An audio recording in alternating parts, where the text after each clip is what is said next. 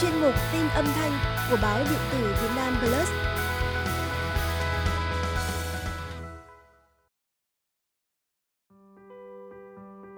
Tết đến xuân về, trẻ em háo hức, vui mừng, người lớn lại bận rộn lo toan để chuẩn bị cho gia đình một cái Tết no đủ yên ấm.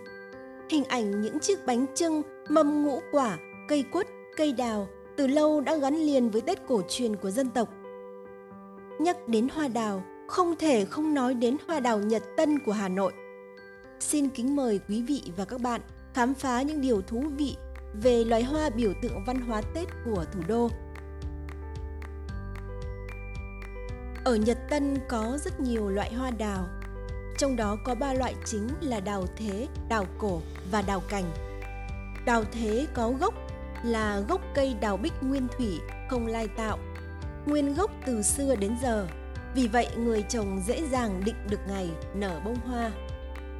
Trong đào thế thì có dòng thế bonsai là những cây nhỏ để ở bàn uống nước hoặc đặt trong các gia đình có diện tích nhỏ. Trái ngược với bonsai là dòng đào công sở, chủ yếu là có hình tháp gọi là đào tán thông. Những cây đào này thích hợp để ở những công ty lớn và những ngôi nhà có diện tích rộng. Đào cổ có hai dòng. Một là tạo từ cây nhỏ nguyên bản trồng lớn lên. Hai là lai ghép, khai thác gốc đào từ trên rừng về rồi cấy ghép giống đào ở vườn vào. Khi các mắt ghép lớn thành cành thì bắt đầu uốn tạo dáng như mong muốn. Trồng lai ghép nhanh đem lại lợi nhuận nhưng số vốn đầu tư mất nhiều hơn. Cây đào cổ và đào thế phải chăm bón rất kỳ công, đòi hỏi người trồng phải cẩn thận, tỉ mỉ bấm tỉa làm sao cho đẹp mắt. Đào cành thì có dòng đào tán tròn, tán to. Nhà to thì dùng đào tán to. Tán nhỏ thì thường để lên bàn thờ. Một dòng khác là đào tự nhiên. Với dòng này, người trồng để cho cây lớn tự nhiên, uốn sửa rất ít.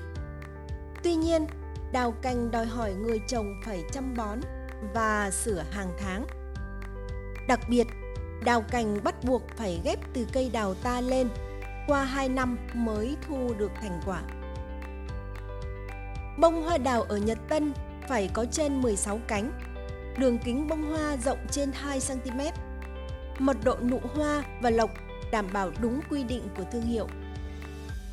Thương hiệu đào Nhật Tân gắn với loại đào bích. Hoa thường có màu hồng thắm, bông to, dày cánh, nở rộ. Loại đào này được các nhà trồng nhiều nhất do dễ tiêu thụ.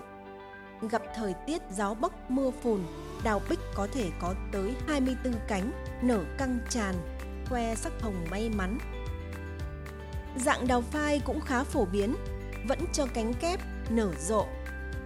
Giống như bích đào, đào phai cũng có giống đào mắt đen, mắt nâu, có thời gian tuốt lá cho hoa nở khác nhau. Đào trắng hay còn gọi là bạch đào có giải rác ở Nhật Tân, nhưng do khách không có nhu cầu nhiều nên ít người trồng. Thường hoa đào trắng chỉ có trong các cây đào ghép với đào bích, đào phai. Đặc biệt, có một loài đào quý nhất là đào thất thốn. Đây là loại đào cổ, hiếm, có sức sống mãnh liệt. Muốn trồng được đào thất thốn, người trồng đào phải chăm sóc cực kỳ cẩn thận Đất trồng đào phải là đất thịt được đánh lên, phơi nỏ nắng, không để đất còn lại chút chất chua nào. Tưới cây phải tưới bằng nước sạch. Bởi vậy cây đào trở nên thanh cao, tao nhã. Xưa kia chỉ có các bậc quyền quý nhà giàu mới chơi loại đào này. Để chăm dưỡng được một cây đào quý này, vào những ngày rét mướt, sương muối hay những hôm nắng bỏng héo lá Người trồng đào phải là một bà đỡ thật khéo thì đào mới trụ được. Giống đào xù xì, rêu mốc này có sức hút kỳ lạ. Mỗi thốn cành cây, tức là độ dài bằng đốt ngón tay, có thể trổ tới 7 bông hoa nên có tên là đào thất thốn. Thất thốn đỏ từ rễ đỏ lên tới búp, mầm nhọn và cứng cáp như lưỡi kiếm.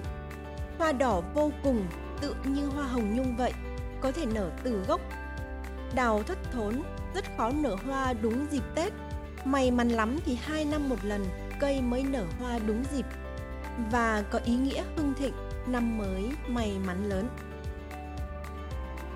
Hoa đào Nhật Tân là biểu tượng văn hóa của Hà Nội và Việt Nam trong ngày Tết. Mỗi dịp xuân về, sắc thắm của hoa đào lại nhuộm hồng từng góc phố, từng căn nhà, khiến cho không khí Tết rộn ràng, ấm áp hơn. Thấy hoa đào là thấy Tết đã đến rồi.